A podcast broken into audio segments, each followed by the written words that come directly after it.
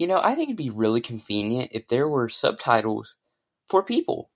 Like, I just received this script from ChatGPT because they are amazing and I don't do any work by myself anymore. They do it all for me and it's awesome.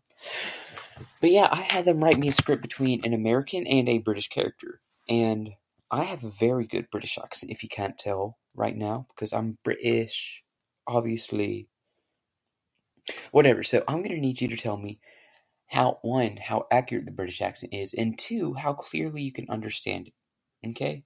Three, two, one. Cheerio, old chap. How do you do? Hey there, dude. I'm good, thanks. How about you? Jolly good, thank you. So, what's your game?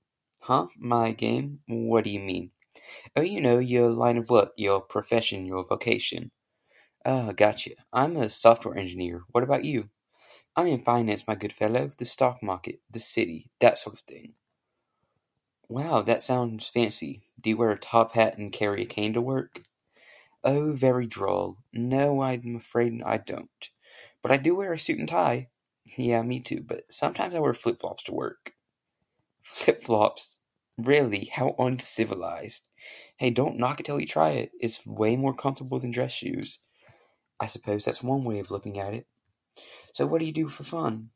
Well, I like to go hiking and camping, watch football games, and have a beer or two with my buddies. Football, you say? You mean soccer, surely? Nope, I mean football. You know, with the helmets and the shoulder pads and the touchdown dances. My word, you Americans and your strange sports. Give me a proper game of cricket any day.